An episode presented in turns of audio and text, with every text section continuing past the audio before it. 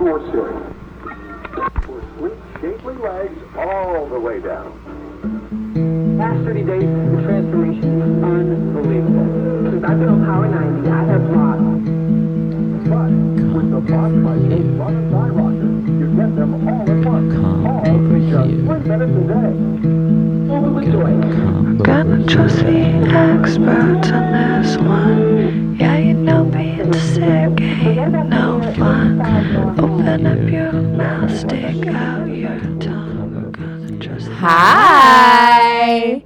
Welcome to The Experts. I'm Irene Marquette. I'm Aggie Hewitt. and you are here on a very special day. This is the third in the third series of our podcast, which is I can't believe that we're already at our third. I know we had an idea to do this, and look at us sticking to it. This is great. It's really great. I'm proud of us. I am proud of us too. This is the first episode of our brand new series.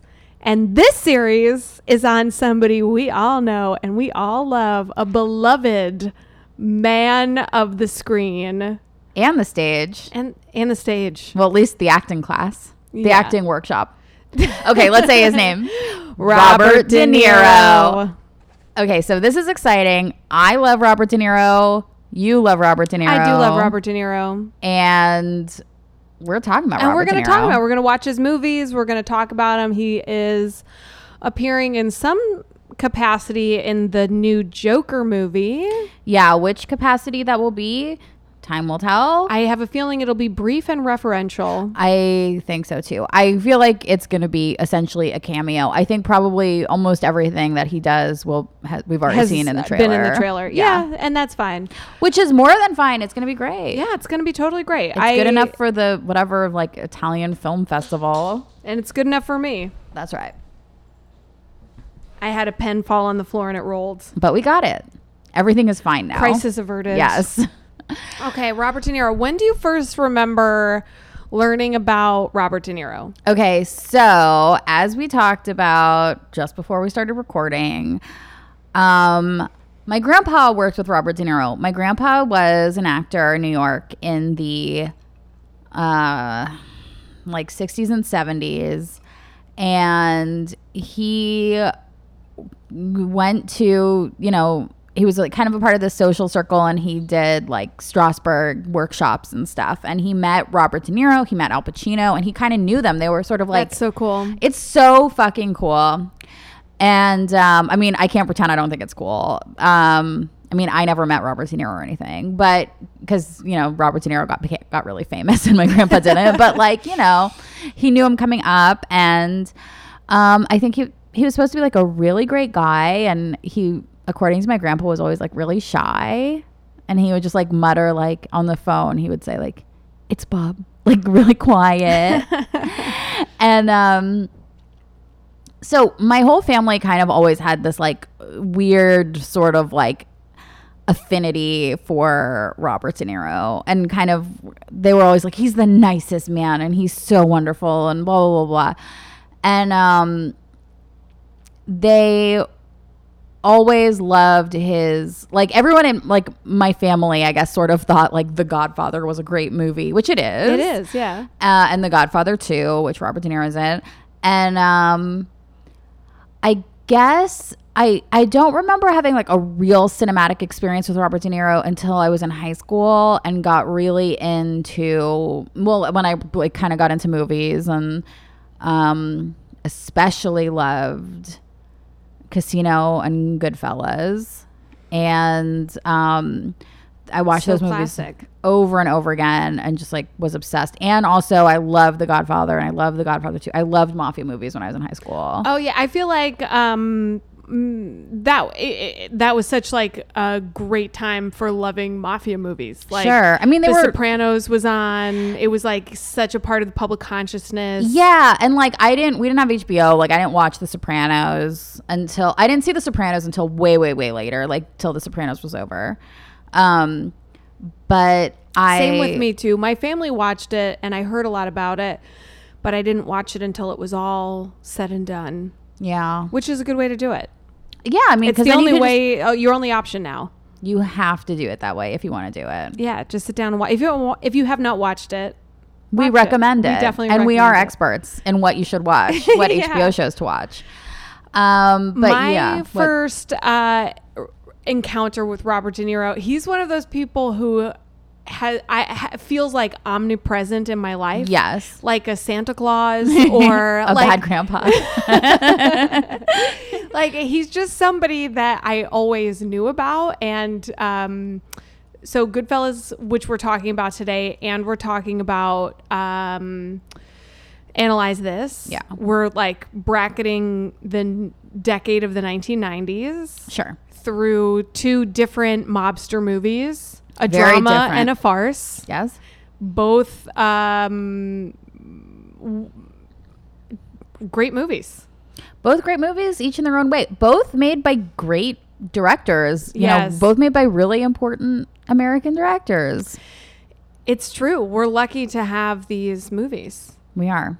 Um, okay, Robert De Niro was always in my life. Yes. And my father loves Robert De Niro. Yeah. And when I watched these movies, it felt um, like when I was reflecting on it, it made me feel a little bit emotional because it made me feel like I like I saw my dad in a different way, like as an adult. Yeah. Does that make sense? Yes. Like he kind of like they've got similar hair and they've got like I don't know. There's like a carriage that eh, that rem- my dad does murder mystery dinner theaters. I should also say he my dad's an actor and he's a painter and he was a salesman my my whole life and I remember watching Raging Bull for the first time in my 20s and knowing entire scenes of the movie by heart even though I had never really seen it before and it's because some of those lines were just like just like throwaway things that Yeah. like I would hear around the house when I was growing up. Yeah. So it was, I don't know, weird. Like you wanted to explore Robert De Niro, and I was like, yeah, that sounds great. I love Robert De Niro. But then watching these two movies and like really thinking about him and reading about him, I realized that I love him. Was Robert De Niro my idea? I think it was. Huh. Do you thought? Do you not remember it that way? I don't remember. I just I don't I do not remember. we were just like spitballing a bunch of ideas. Yeah. I mean, this is just like a collaborative, a creative collaboration, and we never know where the ideas come from. They come from somewhere else. They, yeah, the uh, the muse. The muse. She enters us, and Yeah. we're just we just And say we're it. we just do what she tells us to do. That's right. Yeah. So in that instance, as my memory has it, the muse at that time was speaking in your body. Always possible.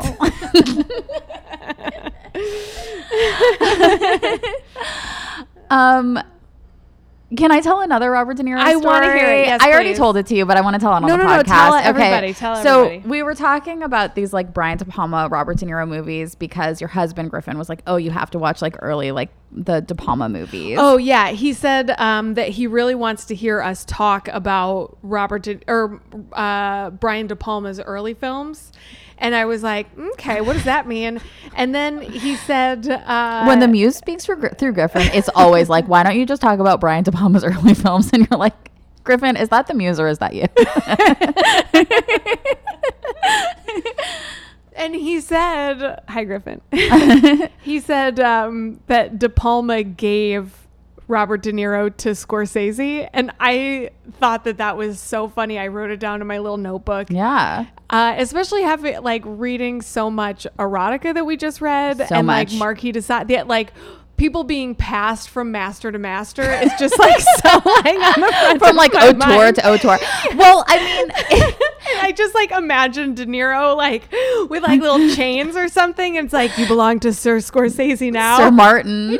and they like go out for ice cream and he's like, Can I have some Neapolitan ice cream, Sir Martin? He's like, mm, I'll think about it. just a small scoop. yeah, you have a lot of like you've got a lot of improv to do.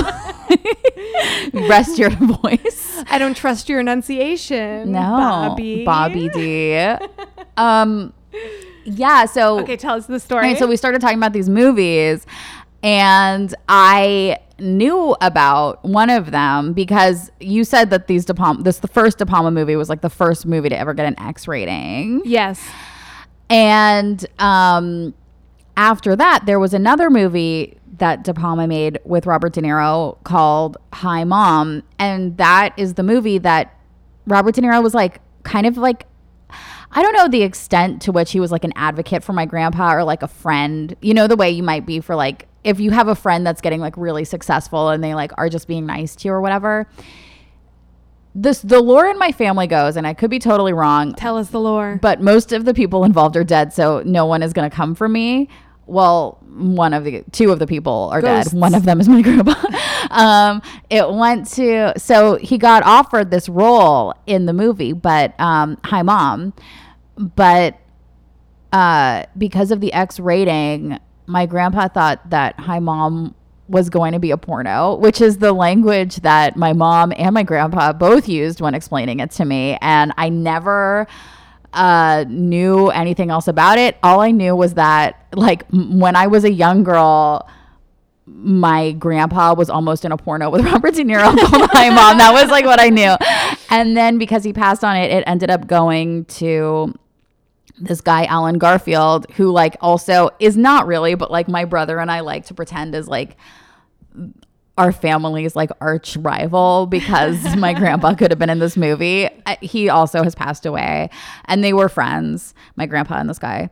Um, but he ended up, you know, not doing it and he told me that he regretted it. It's something that I think about, I guess, as an adult when I think about like going for what you want or taking artistic risks or um not or like really hearing out you know what feeling out what the situation actually is and not going with your like first instinct because i think that was like the lesson that my grandfather took from that and the one that he like passed down to me That is, I think that's such a great lesson. And um, did you do any like biographical? Uh, w- we haven't like built this into this episode, like any biolog or biographical research about him.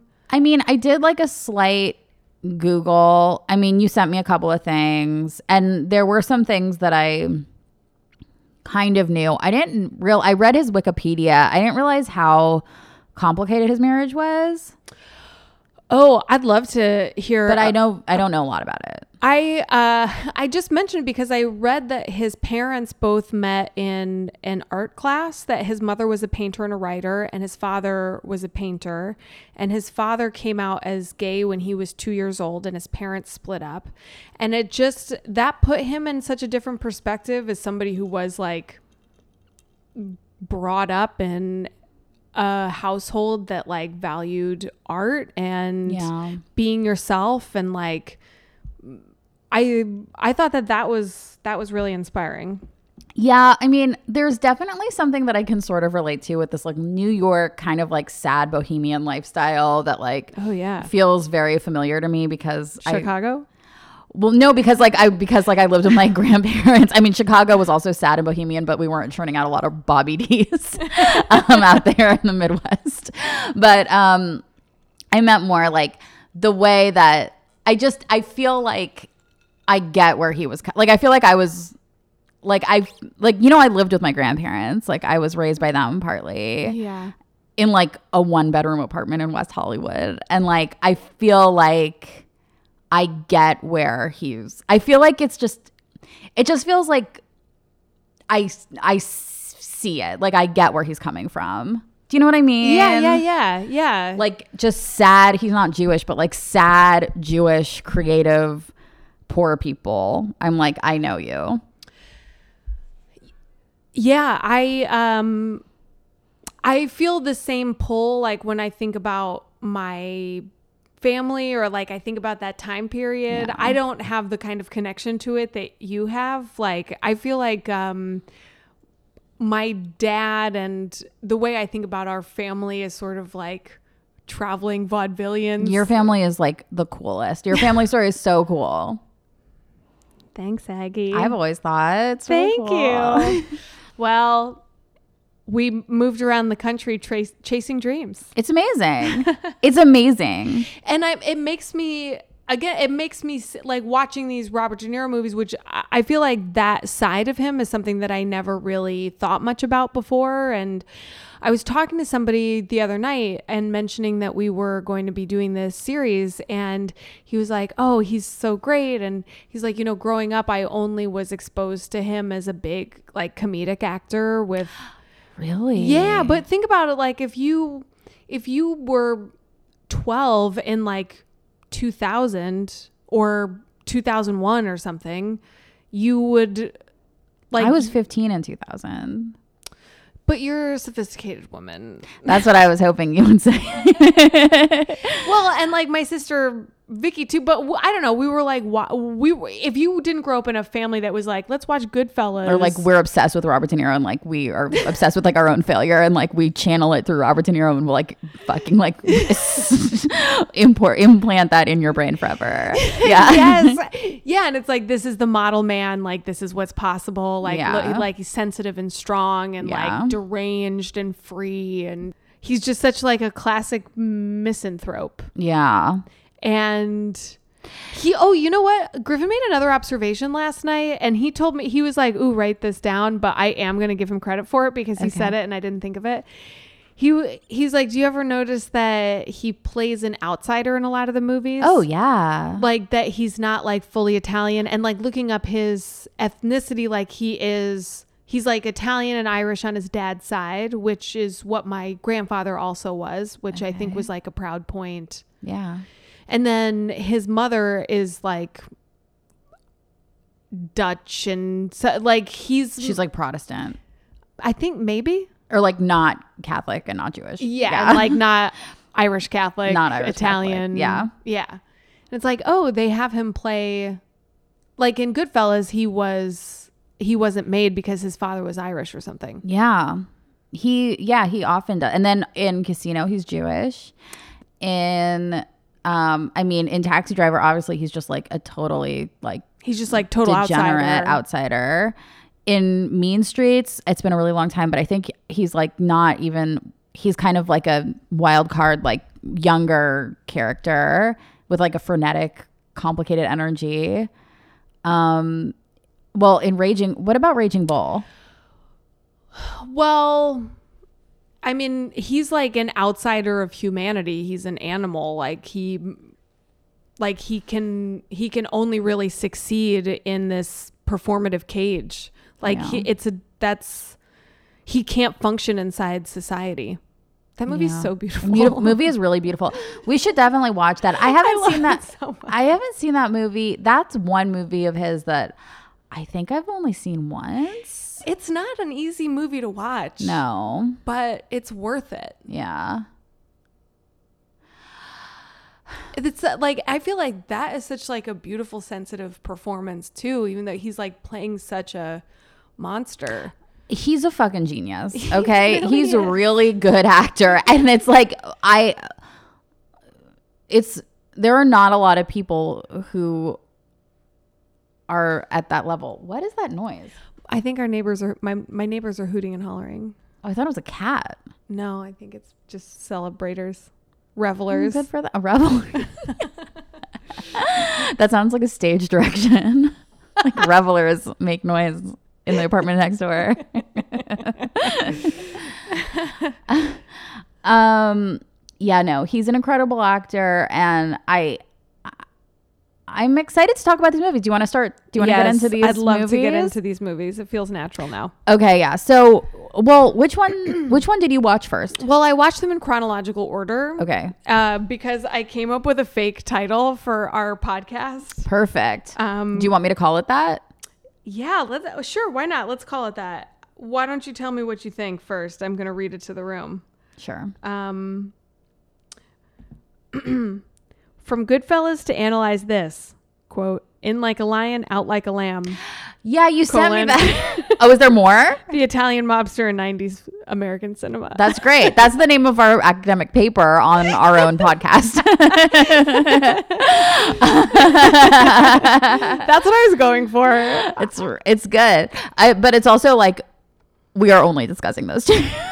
oh wait. Also, before we get into it too much, in honor of Robert De Niro, we have two little glasses of limoncello. That's right. I made it from Giada's recipe. Cheers, to Bobby D. to Bobby D from lemons from my sister's tree. Beautiful. Is that what the book is called? No, that's what I got the lemons from. Oh, I thought that was the name of Giada like cookbook. Lemons from my sister's tree. You're a title machine, Irene. Lemons from my sister's tree. That should go on a shirt. That should go on a shirt. It's like shirt. kind of beautiful, like Robert De Niro. Like it's just like an accidental turn of phrase, just a slice of life, and it came out lovely. Thank you so much. This is it's a sweet limoncello. It's great. It is tasty. I remember watching um, some show, maybe like the Rosie O'Donnell show or Regis and Kathie Lee or something, and George Clooney was on, and he was like all hungover because he had had limoncello from Danny DeVito. Yes, I remember that for some reason too. I just remember Danny DeVito's limoncello being a very big deal on a lot of talk shows. He was like really doing the talk show rounds and really trying to sell that limoncello. and it's that. Well, I feel like he had been up all night drinking it too. Yeah. They were like. Because how early do you have to be on those morning shows? You have to be in. You have to be in the chair at what four a.m. Probably. Well, I don't know. Don't By in morning the chair, sh- I mean getting your makeup done. No, I know what you meant. the, the electric chair. What did you think? Oh, the interview chair. What chair did you think I'm? Did, what chair did you think I thought you might have? I knew what I knew that you knew, but I was just explaining it for the listeners. Oh, I see. For people who aren't as inside as us. well, yeah, yep. Leave it at that. Yeah, I feel like staying up all night drinking nothing but limoncello will really fuck you up. Yeah, you'll it's a so sugary hungover. drink. yeah, it's basically syrup. It's like syrup. It's very good. Okay, Goodfellas. Okay. I watched Goodfellas first, and then I watched um Analyze This. Okay, I watched in reverse chronological. Oh, interesting. I like that we always have like a little bit something different. Yeah, I gotta have something to spice it up. Well, I, Something I to push against. That's right. I chose that because I just like I well I didn't really want to watch analyze this and I didn't own analyze this. I rented it from Amazon. Yeah, so did I. Um, I was pleasantly surprised with Analyze This. I was too very I thought it pleasantly was great. Me too. And it opens in such a stylized way. It reminded me of Go- uh, Goodfellas. I mean, it's a very. I mean, it. The opening of analyze this is like very clearly like aping the style of Goodfellas. Um, it's cool to see that something that really struck me about the movie in general so it was um, directed by harold ramis Yeah. rest in peace R.I.P. and it was written by kenneth lonergan Oh, I didn't know that. yeah he gets story and um, screenplay credit Well, along with harold ramis and another man whose name i neglected to write down It's okay. um, but I thought that was pretty interesting, and I I, think think, so, like too. it, it's like more elevated of a comedy than I was expecting because I feel like they're really taking it all so seriously. Um, yeah. And Goodfellas, I feel at times plays the comedy like it's comedy, and in this, I feel like they're playing the comedy like it's drama, and that you know what I mean. Yeah, I mean in in Goodfellas, it's interest yeah, because the situation is so like extreme and so blown out that it's it's more it's absurd is where the comedy comes from because Mm-hmm. of like the absurdity of the violence or just this absurdity of the situation. Um Or like the contrast between the conversation and Yeah, I mean, the like there's a lot of like irony in it with like the the yeah the conversation versus the acts or like the music versus the what we're seeing is like there's a Oh my lot of It's so good. it's fucking amazing. Holy shit! it's amazing. I mean, when was the last time you had seen Goodfellas? uh, I don't know. I mean, maybe ten years or something. yeah, I mean, I think it had been at least that. It. Um, I want to watch it again, like when I go home. I know. We uh, Griffin went to Amoeba and bought it, so we. I'm like, I want to watch it again. Oh, Me too. We have Brian already. Ha- Brian is a DVD collector or a blue whatever. He has a lot of Blu-rays. I mean, right, just like right from the beginning, just like the drop in that you get, and My God. that just like all of the energy. It is. It's like. It's like a perfect movie. It is a perfect movie, and I think that it. I feel like it gets referenced a lot, and things get compared to it, and plot wise, they'll be like, "Oh, it's like Goodfellas in high school. It's like Goodfellas at the racetrack. It's like and it's like it has nothing to do with Goodfellas. yeah, and it's like okay, th- I see that somebody uh, experimented with their editing, and there's like a narration, or s- but it's this is like there. I feel like it's he's just playing with so many different types of things, and he's using like all these different techniques, and it's always like so fresh and so surprising, and like every scene there's something different and Yeah, it's so like it's so pop. Like it's Yeah. so there are references to so many different like types of movies, types of music, types of types of storytelling. Like there are and he is playing like we said like with the music, with the editing, with the like cinematography, the acting is perfect. Like it is the Jesus Christ, the production design is fucking Oh my God, insane. it's just like beautiful. Those like long tracking shots, like the scenes that just like go on for it feels like minutes. And Oh my God. that the, there's a scene where they go into a club and there's uh so it's like a lot like a tracking shot on a like walking through this whole thing and he's narrating and while there's like a lot of like overlapping dialogue with narration so he's like introducing people and they're like telling it's like oh hey uh got that thing for you Oh, That's where you in, where you get introduced to because there are two. I didn't know which one you were talking about, but yeah, the Oh, because yeah, the there's one also where they the go in famous the where club. they yeah, go in the nightclub. oh my god and that's just beautiful Amazing, but yeah, when they go in and and it's like this like sense of family, and you meet all of these goofy characters, and they're like looking right into the camera and they're going like, "How are you?" And you're like, you are getting introduced to them, like you are in his shoes in that moment. it's it, i mean yeah it makes you feel like you're a part of it and Yeah. it's like what a, what a fun exciting like sexy cool world like why wouldn't you want to be a It's part so of that seductive, and that's the point of it that you are getting totally seduced by this horrific society, secret society in America. But Yes. you are like, this is great, and these people love me, and this is my family. yeah, and then that shot lands on the table where Joe Pesci is telling the story. It's the famous scene of like, "You think I'm funny? You think I'm a, you think I'm a clown?" I'm a clown. And then they're like, it Funny how. escalates. Yeah. And he like pulls a gun in the restaurant and like the background actors like some of them are so scared and some of them are laughing and it's like there's just such a great like disconnect and Yeah, and that the that scene is like none of there are like no close-ups in that scene. It's like it between when it goes between um Ray Liotta and Joe Pesci, it's you can always see the people around them like responding to what's happening and like getting more and more stressed out as like Joe Pesci is getting closer and closer to freaking out. And then the tension breaks and everybody laughs and they all break too. And it's like you feel like you're at a party. Like you feel like you are and it's like the best party in the world. It's the best party in the world. And Yeah. like the camera's low. Like you're right You with are right them, there. you're like sitting next to them. And you're like holy shit what's gonna happen? Well, you don't know. Yeah. It's like that and then the credit card comes in and it's like Yeah. you you owe us seven thousand dollars or whatever it's like it never stops and you're like this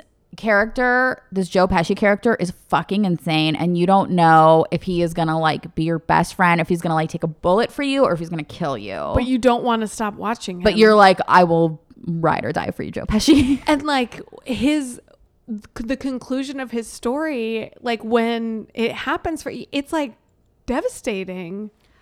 The conclusion of his story? Of Joe Pesci's of joe story. pesci's story in the movie. Yeah that like there's I mean guys are we caring about spoilers? This movie's there are gonna 30 be fucking years old. There are also gonna be spoilers for analyze this. Yeah like, warning. warning. Um when he uh that uh so like for any mobster they want to like be made which means like you're officially like part of the family. And like it's a big ceremony. Like there's so many ceremonies in the movie. And there's so many like rites of passage and you just traditions. Yeah and it's Yeah. so um uh i have yeah uh but he like thinks he's gonna be made and he's so excited and he's been working for it and like all of his friends are who aren't invited to the ceremony or because like they're not like 100% Sicilian and can't get in. they can't get in Yeah. they're like oh god he's so lucky he's so lucky and then you see him go in the basement and they they shoot him and he realizes right before it happens that it's about to happen. yeah so that realization is a heartbreaker but it's also like he feel it feels so matter of fact. Yeah. where he doesn't seem like no. He's It's like, like, oh, oh, fuck. yeah. it's like oh shit, I fucked up. I took a yeah wrong i turn. known Yeah, it's not. It's My bad. My bad. Fuck, I fucked up. And that's it. And it's lights out. That's yeah. Yeah, and even like the way the camera like goes above him and like you just see like the blood The like blood pulsing out, out. of him. Yeah. I was thinking of that like oh that's like he's gone. It actually Aggie can I say so for the listeners out there, Aggie and I did a play about Lizzie Borden almost 10 years ago. Yeah, I was. It's okay. That's how time works. That's man. how it works. Um, and Aggie wrote it, and I directed it, and we developed it together. And there, uh, there was a, a monologue that you wrote that had these lines about like. Uh, her brains went on the floor. Her brains really did go on the floor. Like, how could that happen? Why could the brains go on the floor? Was that the one the the in the court? in the courtroom? Yeah, it yeah. Was the um, It was- prosecuting? yeah, that was a good. That was good. It was it was so great. But I remember like Sorry to be a bitch and say that my own monologue no, was it's good. I'm like bringing it up and saying that it was great. I could probably recite the whole thing. oh my god, don't. It's probably not really good. no, it is good. Uh, but I I just like know it, and I remember we were rehearsing it, and I was like walking the actor through it, and I could feel that I didn't have a handle on it, and I remember like you were driving home afterwards, and you were like. You knew that I wasn't getting it, but you were being so nice, but you were also like leading me to the like what it was actually about and you were like isn't it crazy to you that somebody's brains could leave their skull and like go on the floor Deep thoughts with Aggie.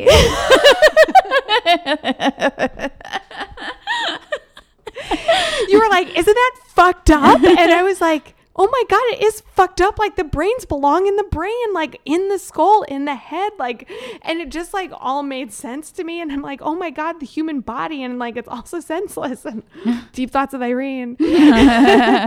And it uh that was like uh that was like a very uh valuable instructive like pivotal moment for me. I don't know if i've ever told you that but it was. No, but thank you. And I was reminded of it when I watched that scene with Joe Pesci and I was watching him like bleed out and like it just it reminded me of what you wrote and it reminded me of like thinking about the human body as an abstract thing and the thing that makes you who you are and that like there's a point where those things split and like one can never be the other again like you're never going to be a person again you're just a thing Yeah. like you're your guts on the floor Yeah. Yeah. The um, human life is really cheap in this movie, but they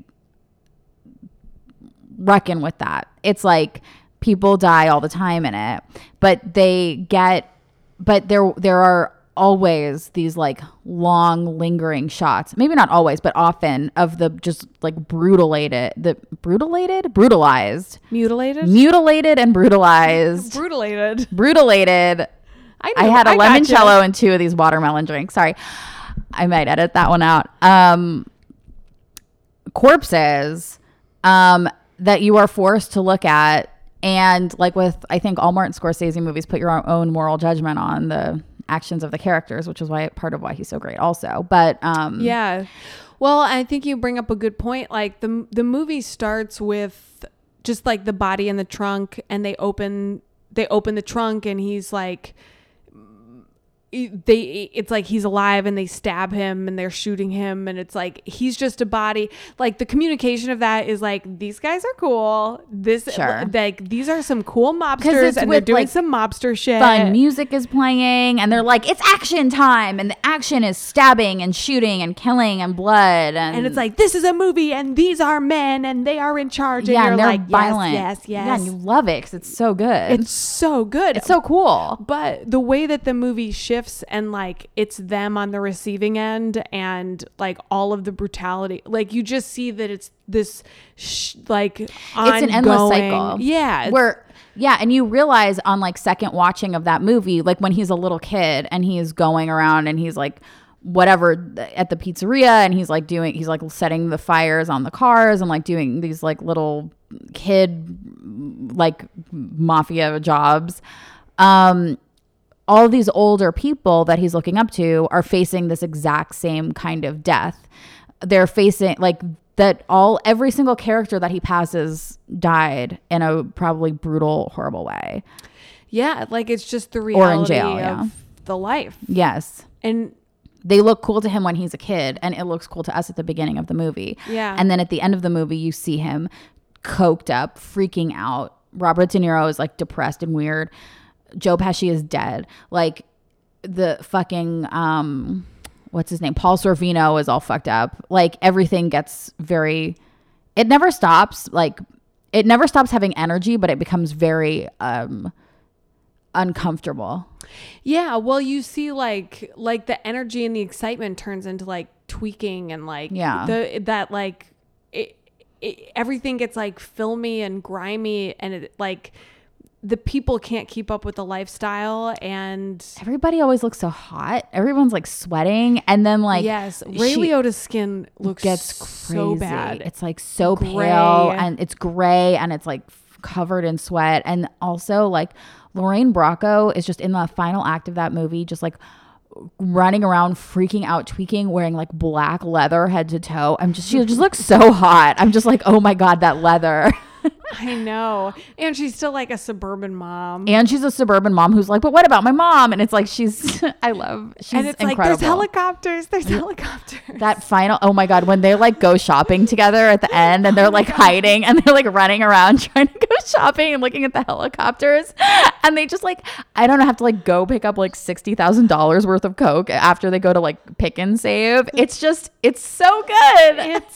so good. Debbie Mazar. Oh my God. The supporting cast in this movie was off the hook. every performance of this movie is amazing Yes. His mistress at the end of the movie, who's like cutting the coke for him, Debbie Oh, God. Mazar, I think is her name. yeah i don't know her name but she's kind of like a 90s like hot Yes. girl Yeah, like a real like indie movie. yeah I feel like she and like Rosie Perez.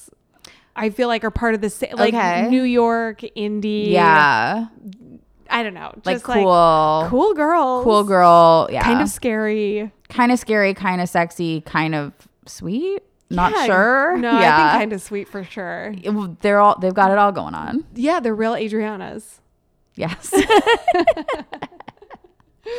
Oh my god, I love this movie so much. I fucking loved it. I forgot that Illeana Douglas dated Martin Scorsese.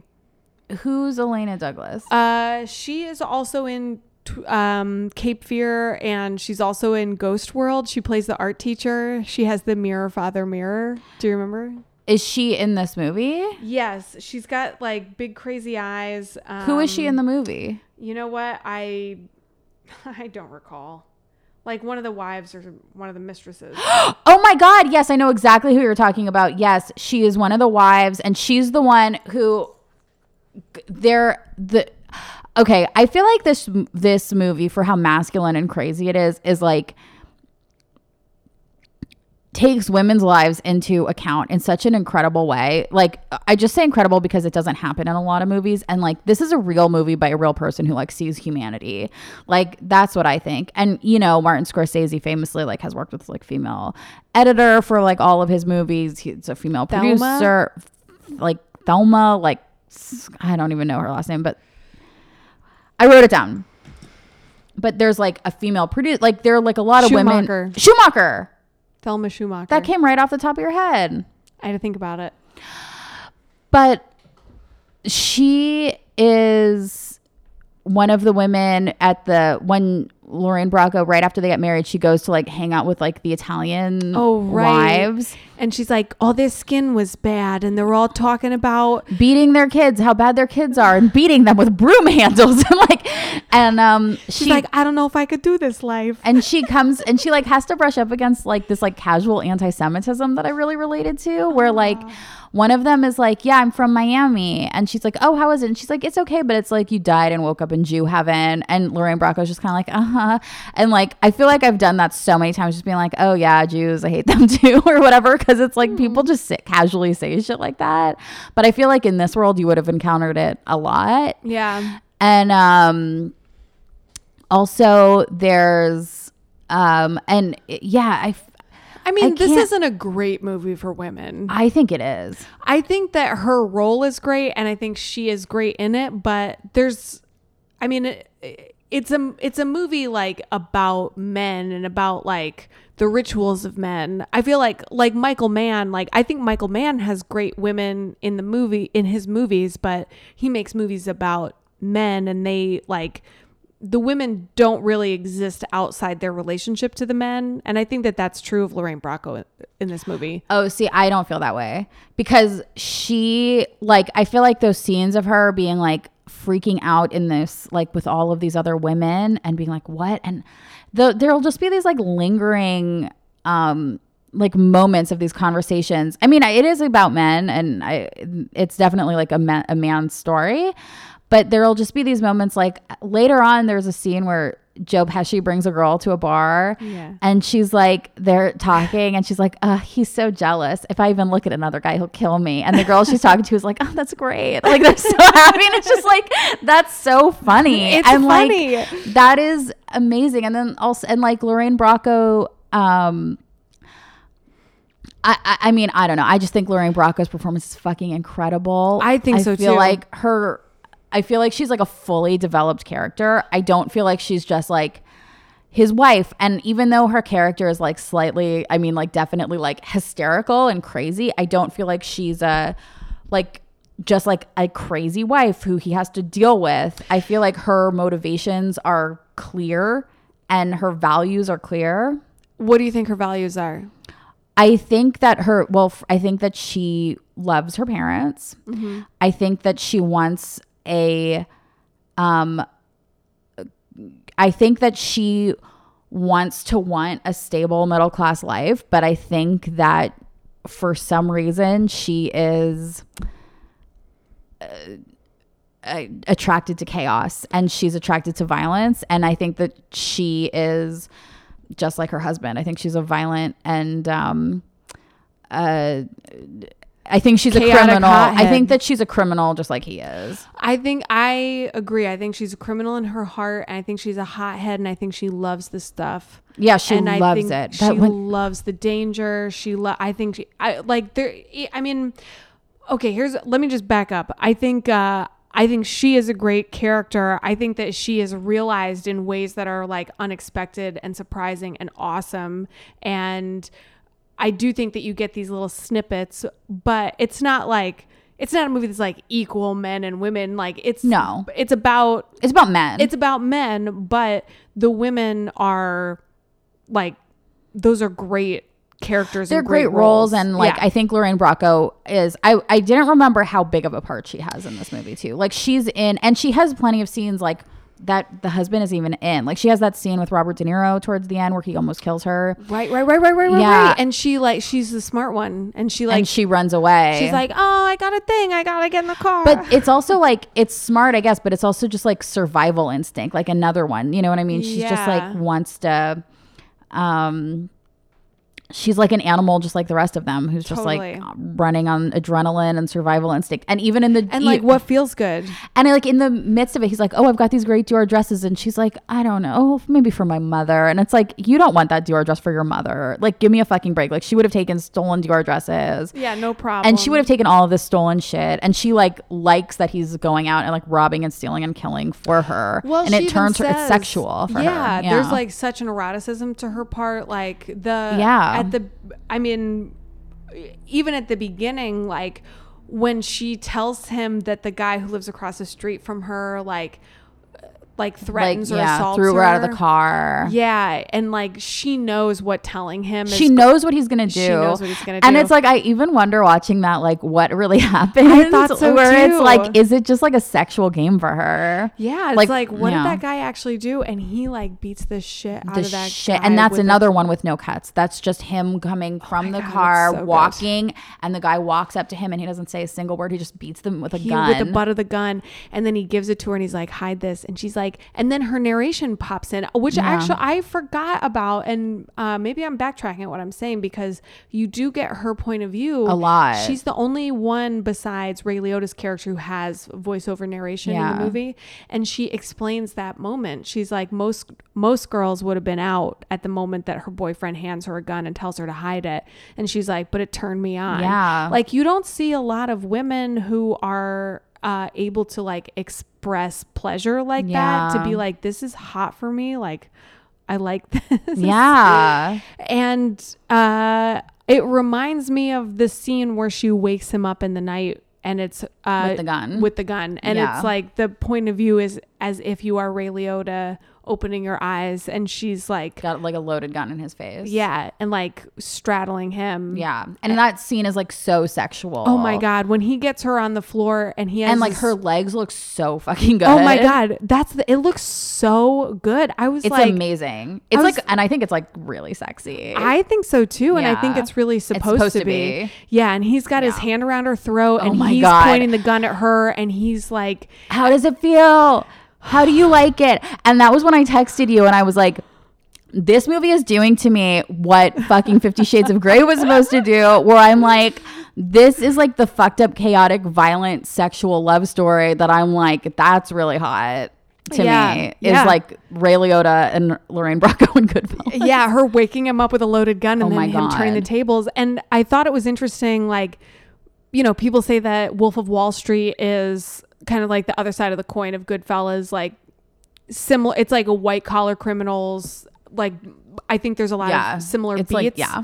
But that scene in particular made me think about the scene where She puts her foot on his face. Yes, where Yeah. they're like in the kids' playroom. Yeah. And then I'm like, oh, does Scorsese have a thing for like leggy heels? hot women. Oh, hot legs and high heels. What a pervert. What a pervert. What a unique perspective. And yeah, I was like, okay, bare feet, feet in high heels, like whatever. Yeah, I mean, well, the bare feet thing. I think the bare feet thing at this point, this is we're talking about Quentin Tarantino right now. I think is um I think he's I at least in this last in this Manson one was just like trolling. I don't think that it had any real any point in the movie other than to like address his critics. Yeah, but I did read a, a thing. Did I send this to you of Sharon Tate's sister, who said that Sharon Tate loved to walk around barefoot, and she would like with eyeliner draw, um, like marks on the top of her foot to make it look like she was wearing sandals, so she could go in stores that like would kick you out if No you didn't shoes, have no shirt, no Yeah. That's great. That's gross. It is really gross. But then I was like, oh, maybe he underplayed it. Yeah, because well, I guess I feel like he didn't want to like over sexualize Sharon Tate, but he would definitely over sexualize that fucking Manson girl, where he made her feet like the size of an entire like windshield. She's also a ballerina, so like The those like the actor. The yeah, Margaret Qualley. So I feel like because I was like, wow, her foot looks especially distorted, like up against the window like that. But I think like she might just have ballerina bunions and stuff. I mean, I, I think it's cool. I think she had ballerina bunions, but I think that no one's no one's feet are that big. Like her feet were the size, like they were like absurdly long. Um, can I tell you something that I just saw in the notebook that I wrote down? Uh, okay. Uh, her name is Karen. Yeah, Um, Lorraine Bracco's character. Lorraine Bracco. Her name is Karen. And then I said he loves her because she's crazy like Pesci. She's a little lady Pesh. Oh yeah, she's like a lady peshy. He loves he loves crazy people too, but also he's crazy. He's crazy, but he loves a little pit bull. Uh, Griffin is like, oh, Pesci's a little pit bull in this movie, and so is she. but so is she. The scene that like where he's like, oh, she's the one for me. He like she like shows up in front of his house and she's like, fuck you, you think you can stand me up? yeah, like on the street, and like if you tried to do that to Joe Pesci, he'd like kill you. He would just like shoot you. yeah, but like Henry Hill gets a boner. And then also like Which means he's a feminist. he is a feminist. He's a pervert. and also I also noticed that in the scene where um he after she holds the gun to his face and he leaves. Oh my god. And also, sorry, after he leaves and she's like lying there sobbing and she screams like, "I'm sorry." That was like another part that I just always loved so much in that movie. I'm sorry. so funny. so crazy. so and she's just like lying like her leg like with her legs out. I don't know. It's just like it's a crazy amazing scene. But It's a um great scene. after that, the next scene is uh, he's at his girlfriend's house, his Gumar's house, which is a term from The Sopranos, not from this movie. Yeah. But we know what it is. It's a Gumar, his girlfriend, and um, Robert De Niro. Robert De Niro and Paul Sorvino come to his house, and they're like, "You got to go back to your wife. Come on, you can't get a divorce. Like that's not what we do." yes. And the Robert De Niro makes this joke, and he's like, they, they sort of convince him to go to go back to his wife, and he's like, okay, okay. But he makes this joke, and he's like, she'll never divorce you anyway. She might kill you, but she won't divorce you. And when he says that, it's like he gets this smile on his face, like. I love her. Like I do love her after all. It's not like he's not laughing at the joke, he's laughing at like the memory of his wife Yeah. in that scene. And I feel like that is um I feel like that was intentional. I think so too. And uh yeah, I, I feel like hi- their relationship Yeah, maybe this is is a great movie for women. Well, I don't know. I think so. But not for not necessarily, but like I don't think it's I definitely don't think it's I think Lorraine Bracco gets a good has a good role in this. She's and, got an amazing role. and and I don't think it's just like for a woman or for a wife character. It's like I think for the movie, it's like a good role. I totally agree. Uh, because I do think that so much of the movie is about like masculinity and like like structures. And that scene in particular, I wrote down keeping up appearances. Like there's yeah, he says that. yeah, there's such a like focus on that. Like you like they're criminals, but in order to succeed as criminals, the system has to function the way it, it's supposed to. So they're like walking they're like they exist in a place where they have to keep the status quo because they succeed by breaking it, Yeah. which was a real light bulb moment for me watching the movie. Yeah. Um, and then it inevitably breaks down because they are outside of the status quo. And like the people who would be drawn to do that in the first place have basically a personality disorder. Like they're murderers. They're not like Yeah. just people. They're not like poor people who are just like doing whatever it takes to get by. Yeah, they're is, not the bohemian New York artists you were talking about earlier. Right, and they're not like Robin Hood. I mean, they might see themselves as that, but they kill one another. And I I watched one of the, some of the bonus features on the DVD or whatever, the Blu-ray, whatever the fuck it is. Some people care if you call it a DVD, a Blu-ray, or whatever. I'm not one of those. But anyway, one of the special features, there was an interview with Martin Scorsese, and he's talking about the scene where how at the beginning it's all the rituals and it's always a party or a wedding or whatever and it's like these happy moments where there'll be pictures and he's like but then you realize later in the movie you can go back and look and all of those people are dead at the hands of other people that would also be like in those photos and they even show like snapshots like as if they're family photos Yeah. and he's like it's like if you went through your family photo and you were like there's my uncle he was murdered by this my other uncle they all kill one another the Yeah. people that are supposed to love you My God. yeah Yeah. Well, I was thinking that too when um at the beginning of the movie when Ray Liotta's character uh gets pinched.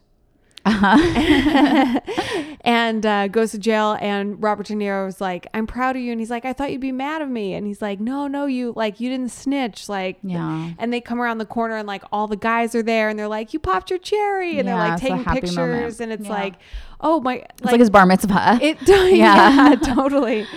Um yeah.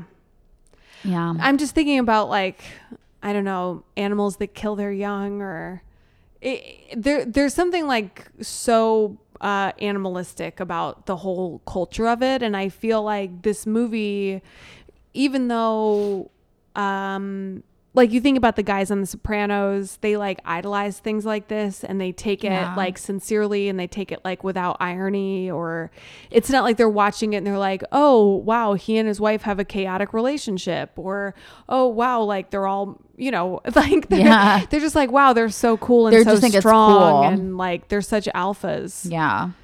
But this movie was supposed to be sort of an answer to like The Godfather, like how mafia movies were seen before this, where like, so The Godfather is about the mafia at the very top, like the heads of the family, and Yeah. like how these like very cool people sort of like never get their hands dirty and they're like ordering these horrible crimes, but they're for the most part like they're not like, per- I mean, there's a lot of violence in The Godfather, but they're not like, they're kind of have this air of like refinement to them.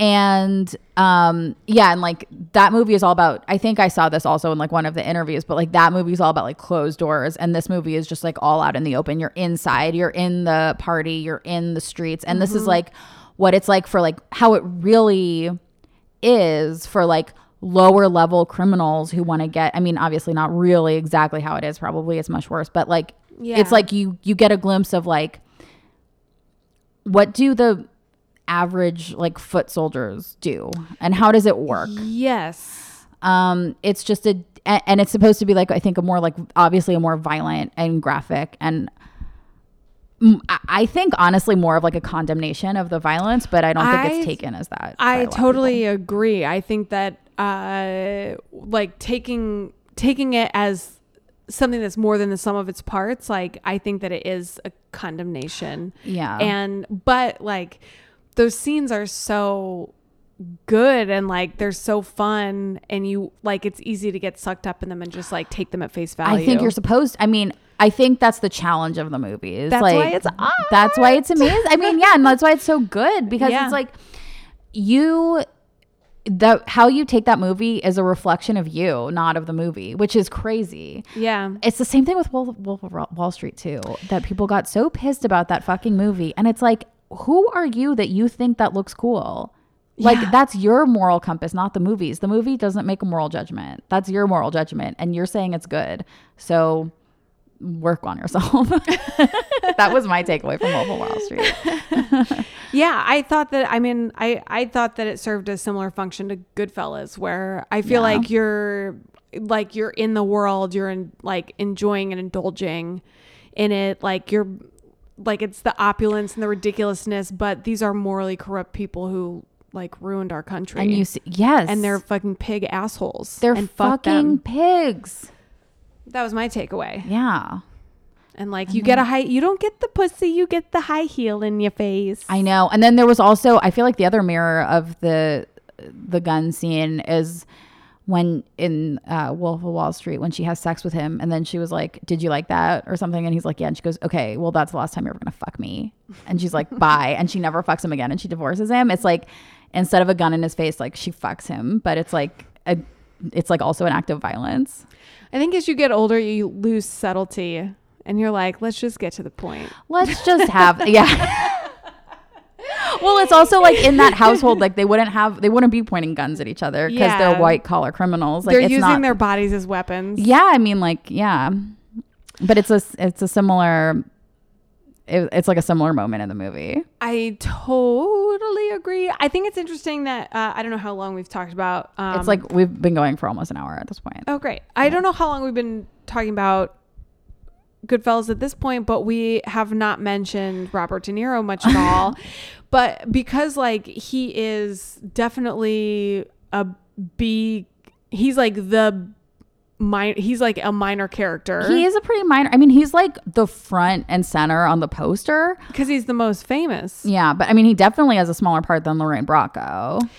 Definitely. and of course then henry whatever i keep calling then ray liotta and i guess Jimmy Conway, is that's his name, right? that's the character yeah but yeah so robert de niro has a a not a i mean not a tiny part but he's not like the main character. No, I feel like he serves a, a uh, function of like the He's like the father figure. he is and when you see him he's such an alpha and he's so cool and he's so self-possessed and he like knows the world and he's slick and everybody loves him he like robs these people and he pays these people and it's like oh He does oh, everything right. he does everything He- right and he's great and he is what you come to realize in the movies that he's nobody. Like when you first see him, you feel like his alpha status is so apparent is like but it's within the world Very of small like group of people. yeah, and Yeah. it's not like that doesn't translate into a bigger thing, which is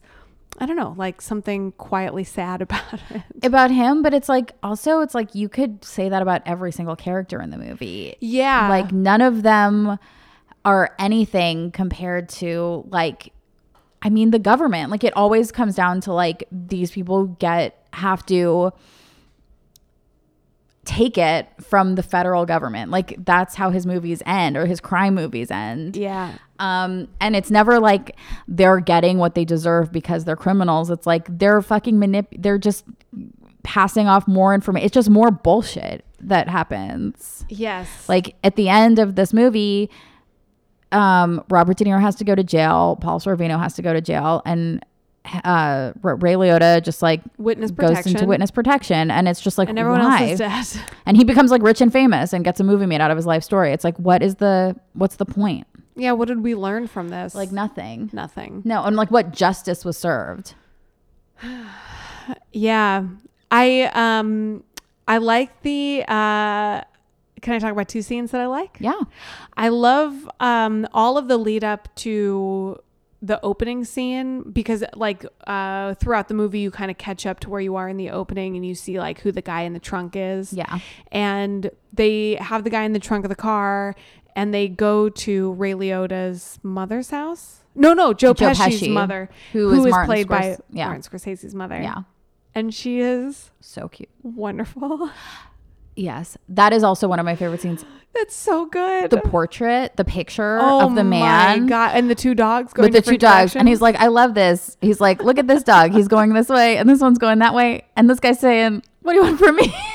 it's so funny. And like the portrait is so crazy. And she's like, and also the way she pulls it out, it's like that would be in like a John Waters movie or something. The way she's like, Yes. Have you seen my art? And she just bends down at the dinner table and pulls up like a full framed painting of like an old man on a park bench sitting with two dogs on a on a boat. boat with one dog facing one way and one dog facing the other way. It's like in fucking sane. It's so funny. It's so so good. funny. Oh my god. John Waters is the perfect. It's just thing like it's for that. it's just crazy. And it's scenes like that, and it's scenes like that, like you think I'm funny, you think I'm a clown, like these scenes that are just like so delightful Yeah. that like put you in the world, and you're like, oh my god, I love these characters, and I love like how idiosyncratic they are, and like what they're saying to each other. I love, I just like love a portrait of these people, and it's like it doesn't serve story, it doesn't serve the plot. It's just like No. We're the guy there it's this is an absurd like honestly like again like a sketch comedy setup. You've got a car parked in the driveway with a man tied up in the trunk and they're stopping in for like dinner with somebody's mom. It, like in the middle of the night, and she's like, "Let me get you something to eat," and she makes them like a full table full of food, and then I was like telling them these like charming stories from the old country, like these old Italian jokes, and she's like, "Oh, but of course in Italian it sounds so much nicer, and mm-hmm. it doesn't." Tra-. And they're like eating Wonder Bread, and like this guy. That will like ultimately be her son's downfall. Like that's why he gets killed in the Yeah, end is yeah. because of that murder yeah but is just like fighting for his life in the trunk of the car. yeah It's, It's- disgusting. it's disgusting and it's hilarious. but it's like hilarious and it's wonderful and it's like it's so And it's grotesque. and it's, It's grotesque all of and it. it's like tender and like it's the it's like it's intimate. Yes, Yeah. it's everything. It's it's like literally everything in like one scene. in one like sweet little amazing scene. Perfect scene. It's like why can't everything be like this? why I know. Why can't it even be like ten percent of that? I feel like I was really spoiled by these movies, these like Martin Scorsese movies, because I got into them in high school. I was like into movies and I was like, I want to see like all of these like uh, uh, these are the great movies and I want to watch them. So I whatever I saw like Taxi Driver and I watched this and I watched Casino and I was like, "Oh, movies are good." Okay. I was like, people who make movies like put a lot of work into them and they really like, you know, tell a story and they're like artists Yes. and then like mm, the vast majority of movies that get made, they just don't have this level of like Care. intention Intention. and yeah. focus on what they're doing. It's it's it is upsetting. It is. And even if like I feel like the care and focus can be like let's see these guys at this guy's mom's house. Like let's like let's like sit in their like the reality of their li- and just Yeah, like let but- that be fun. And the the problem with that is it requires I'm so sorry this may sound like a huge cunt thing to say but like it requires work. That scene wouldn't have meant anything if there if like the art department wasn't impeccable, if the actors weren't impeccable, if like Martin Scorsese hadn't like tirelessly storyboarded it. You know what I mean? Like if it Yeah. wasn't planned, if it and wasn't if you don't have that moment at the beginning with Joe Pesci being like totally psychotic and he's like, "You think I'm a clown? You think I'm like?" it has to be at a me?" complete piece. Yeah, and it's like you see that and you're like, "Oh my god, this guy is psychotic." Where did he come from? oh my He's god, he came from a sweet old lady. It's just him. It's And just the like, world. look at how sweet he is with her. It's like Paulie Walnuts and his mom. it's just like Paulie Walnuts and his Oh mom. Oh my my god. God. And Paulie Walnuts is in this movie He too. Young. for he looks brief moment. young. And, also Christopher. Christopher. He's a spider. He's the spider. I saw I you were like. I saw you were like, I don't get the comp- on Twitter. You like made a joke, or on Instagram, you were like, "Where's the comparison to Hustlers? None of these guys dance." And I was like, I wonder if they dance at any point. And the only time was when he's like dance spider. he's like shooting at his feet. Thank you for acknowledging I was making a joke. I got a couple of comments. Uh, people did not get my joke. well, I don't know how you could not get that. That's a joke. like, no, the guys in Goodfellas are not strippers who dance. yeah, they're doing their mafia thing. They're doing something else, it. yeah. Um, okay, the other scene that I really loved is when uh, all the guys go to prison for like a year and they're in that special like little room and they're just like they're living their perfect little domestic fantasy, Which is like the ultimate corruption, where it's like that is the indictment of the movie. Like if there's a moral indictment of the movie in the movie, it's that scene where it's like finally they face some sort of like repercussions, and it's just they pay their way out of any type of real consequences in Yes. jail. Yeah, and it also I think like serves to show like the bonds and the rituals that they have and like it, it's like what are they smuggling into jail? They're smuggling in like salami and like Yeah. mozzarella. and like and he's like he's like keep going keep going until he's like we have wine and he's like now we can eat and that's like when you come over and you're like i've got wine i'm like now we can do a podcast all right it's the same thing where it's like break out the wine let's have a chat like let's sit down and fucking talk like that's all it is I know, and it's, It's so like sweet. awesome. And he like Paul Sorvino sitting there with the razor blade, like slicing, Slicing. up the. Have you ever done that? no i never have but i've always like you know thought about it My mother-in-law, Denise, Denise? bought me uh, and Griffin a truffle shaver for Christmas one year because you can like put it on its thinnest setting and like rub um, garlic uh, things over it. What are they called? Garlic cloves cloves. Thank you.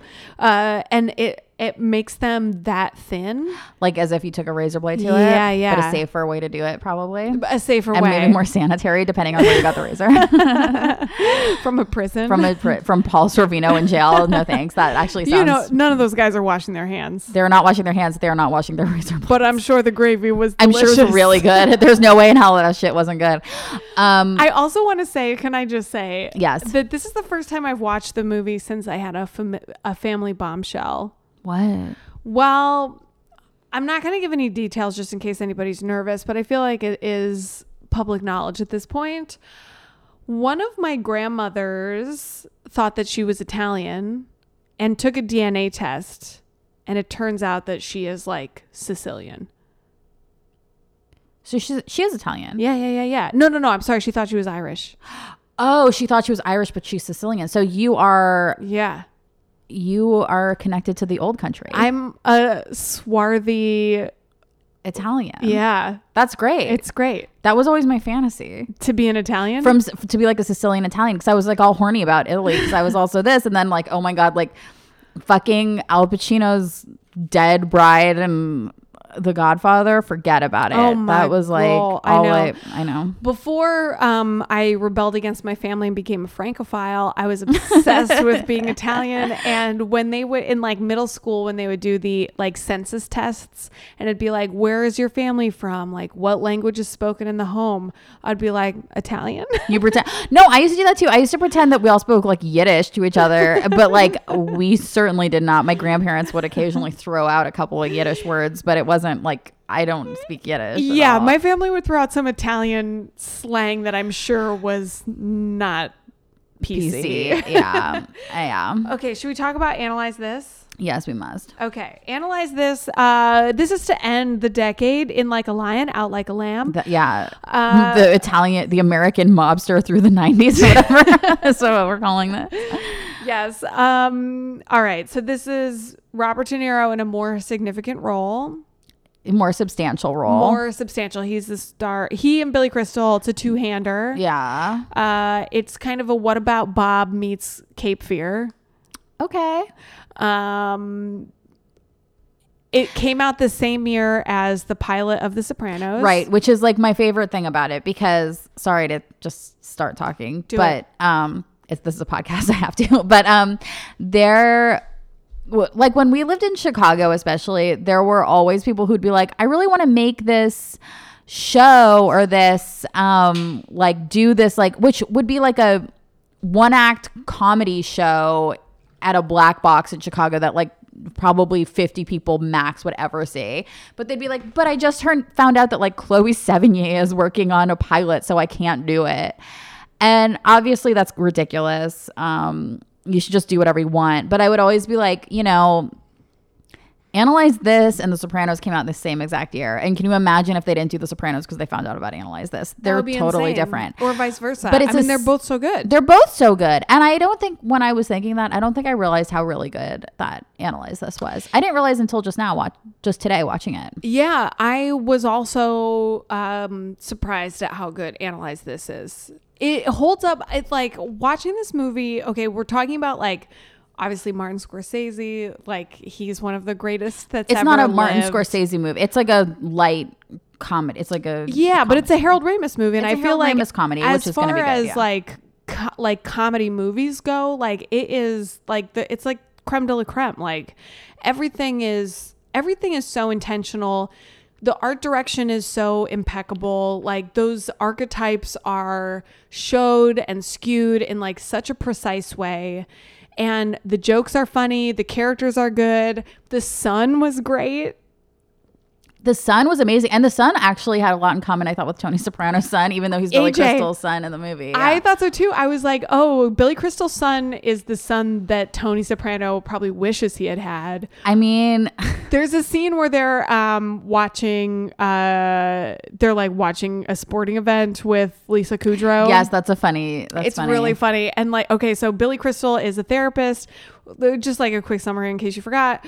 Robert De Niro is a gangster. He like he gets spooked at a, a hit gone wrong and he like starts having these panic attacks and he ends up seeing Billy Crystal through like a series of like hijinks where Billy Crystal rear ends a mob driver. Well, there's like again another body in the trunk, Yes. and then and they're like duct taping duct taping it closed while Billy Crystal's like, "Let me call the insurance because he it's didn't like see." no no no so yeah let's uh, settle this but he gets us. his card and ends up whatever. Um, And then De Niro ends up in the hospital, and it's Aasif Mandvi. yes, is the, doctor. who they beat up Yeah. for for saying that he's got like um, panic attacks. Panic attacks. Because, like, oh my God, there's nothing more um, emasculating than having to deal with your mental health. Right. Uh, Well, but it's like making fun of that that idea. yeah, like yeah, it's completely. definitely like the like he's supposed to be like a stupid like tough guy mobster guy. He's not supposed to be correct when Mm. he beats him up. no, no, no, no. Of course not. No, no, not at all.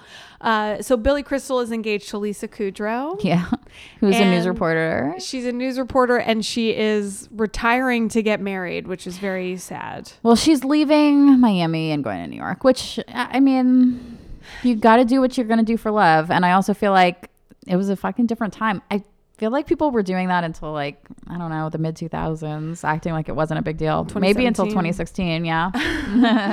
um, uh, Billy Crystal's son is like 12 years old, and he's he's a little hellraiser, a little smartass.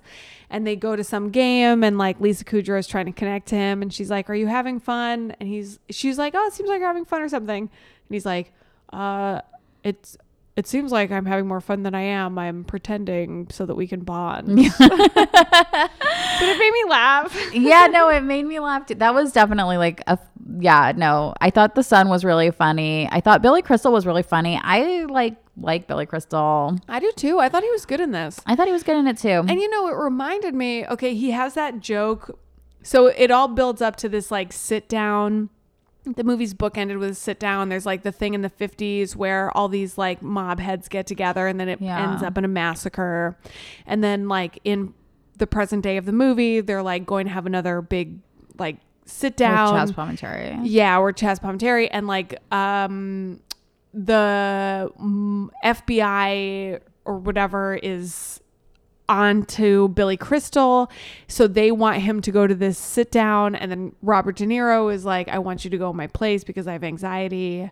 So he goes, and there's like this whole farcical scene where he's like, "I'm a consigliere," and the guy corrects him and he smacks him. He keeps smacking the guy to like show how tough he is, and it's like very weird. It's very weird, but in that speech, he's like, he talks about like wearing like fishnets and doing a dance, but it was like just for the thing. Because he was then- on Quaaludes. yeah, Yeah. like marijuana. And then I'm like, oh, like Billy Crystal has dressed in drag so much in his career. Has he? Yeah. I feel like he, well, he played a gay character on Soap. Okay, I have not seen that. And then I feel like he he did some kind of drag even before that. And then I think on SNL, I feel like he was doing Maybe I'm gonna tell you the truth about me and Billy Crystal. fluid things. You're I love him, uh-huh. but I only love him in one movie that I've seen. Forget Paris. of times. what is it? Wait, do you really want to guess it? Um, is it uh when Harry met Sally? Yes, I fucking love that movie. It's a great movie. and I I feel like that movie like saved my life at some points. Like I have watched it like at the lowest lows of my life. Like when I was in college and I was like I cannot go on. That movie was like got me through that point in my life. I fucking love it. Um but that's like kind of like it for me and Billy Crystal. Like other than that, I'm not like a but I, I but he remind I was like, "Oh, it's Billy Crystal from When Harry Met Sally in this movie." I like it. like it felt like that same basically basic character. Yeah, I could. Or yes, I could. I could see that. I, I loved how much he was like standing up for himself against Robert, because like Robert De Niro just like has no boundaries. Yeah. I feel like that's like one of the comedic devices of the movie is that like gangsters just expect things to happen on their time, and therapists are like, "Excuse me, we have boundaries." I mean, yeah, that's the whole like he's like let's be honest, like a Nebuchadnezzar Jew, Billy Crystal obviously, and he's like I feel like his Jewishness is addressed, maybe not, but it was I addressed it, and he's just like, oh God, like this strong man is gonna like m- push me out of my analytical shell, and then Robert De Niro does that, and then like they both learn something, and then also at the end he has like a couple comes to him and is like what should we do? And he's like, you, he tells the wife to like get on her knees and blow her husband because it's going to make her happy because like life is too short not to do what you want. And then like the husband is really happy. And then the wife thinks about it and she's happy about it too. Which is fine. it's fine. I I liked it. Oh no, I liked it too. I did. I uh, I also really appreciate. I thought that Robert De Niro was great in this He was movie. so good. I thought I was wondering, like, Sorry, he tells her to get on her knees and bark like a dog. That's what he tells her to do to please her husband. hashtag Who let the dogs out. Billy Crystal. I didn't realize. Solve that one. Never have to hear that song again. Um, uh, yeah. Okay, Sorry, Robert De Niro. Robert Yeah. De Niro. Did you think that his fake crying was good or bad? I thought it was like good because it was like funny. It was like comedy crying.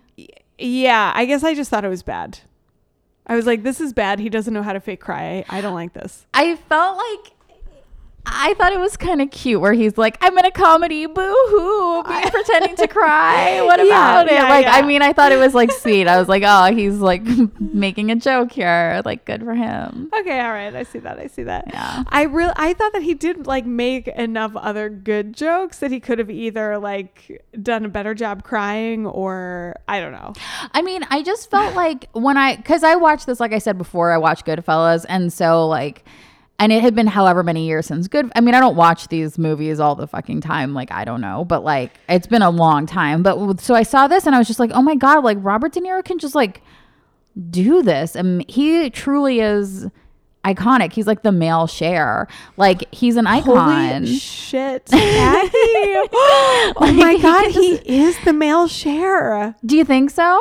I think so. And you know what? Thinking more about like his artistic upbringing and just he dropped out of high school because he wanted to be an actor and he had parents who like went through it and they got it and like I mean, think about his he was born in the 40s for his father to come out when he was 2 and to just like Would have live been so like. Can you even It would have been a completely different. I mean, I've known people. Whatever.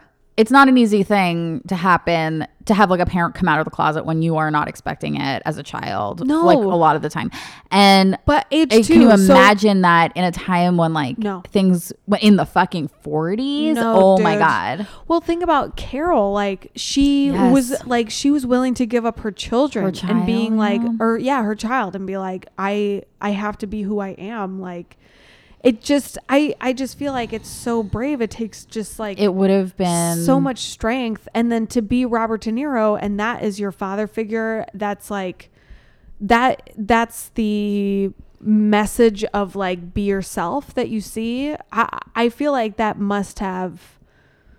That's It must like be put him in a different context it- for me completely. Yeah. It must just like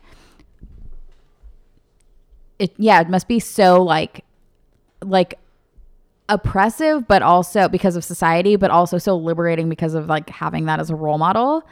Yeah, you know? well, I feel like uh, society is oppressive whether or not you realize it, and I Oh, feel yeah. like to have of like to grow up with artist parents who like Put it all on the line to be who they want to be. yeah like i feel like it puts both of those things into a perspective and like for him to be like this is what i want to do and like i'm gonna end up being good at it and then to be as good at it as he is and to be the de- i mean you look through i don't know about you but like looking through his imdb list i was like holy fucking shit. He has been in so many incredible movies. I He's mean, classic movies. everybody. And he's just like, like, I don't think we, it's like, I don't think of men as icons the way I think of women. i agree. I don't either. But the Cher thing like you've you've like put a lightning bolt in my brain it, but it is like, my yeah, brain is justine right now my brain is Juliet. Watch out. you better, if you don't listen to all of our podcasts, you are not going to get that. So go back and listen to our Marquis de Sade episodes. Um, anyway, um, but yeah, like I feel like if, um, I had to think of other than like, you know, like Michael Jackson or Prince, but like, uh, like an actor or something. I mean, I can't think of like, he, he's a, he's an icon as an actor. He is an icon. yeah well and i think of like any iconic actors that you think like it's like john wayne charlie chaplin the um, clark gable yeah I, I don't know you think about or james dean like those you see their faces you see the images but you start to think about like robert de niro's career the way that he has embraced um just so think many more than- interesting things like more than Marlon Brando, I think he is Oh. like a and I I always thought of Marlon Brando as like one of the ultimate like male idols. oh yeah totally But I think Robert De Niro surpasses him. well i mean without a doubt Yeah. I think without a doubt. And it's so watching analyze this actually like put it into focus a little bit for me because the willingness to make fun of himself and to like make fun of the career and also to to do it with integrity and I think like the criticism of him for the last like I don't know, 15 years is that he's not doing his work with integrity. Oh my that, god, like, it's just like Anna Nicole. It's just like everybody else. it's just like everybody else. Because he was on a pedestal, except for he like truly is like a great artist. I mean, you fucking wish you had five years.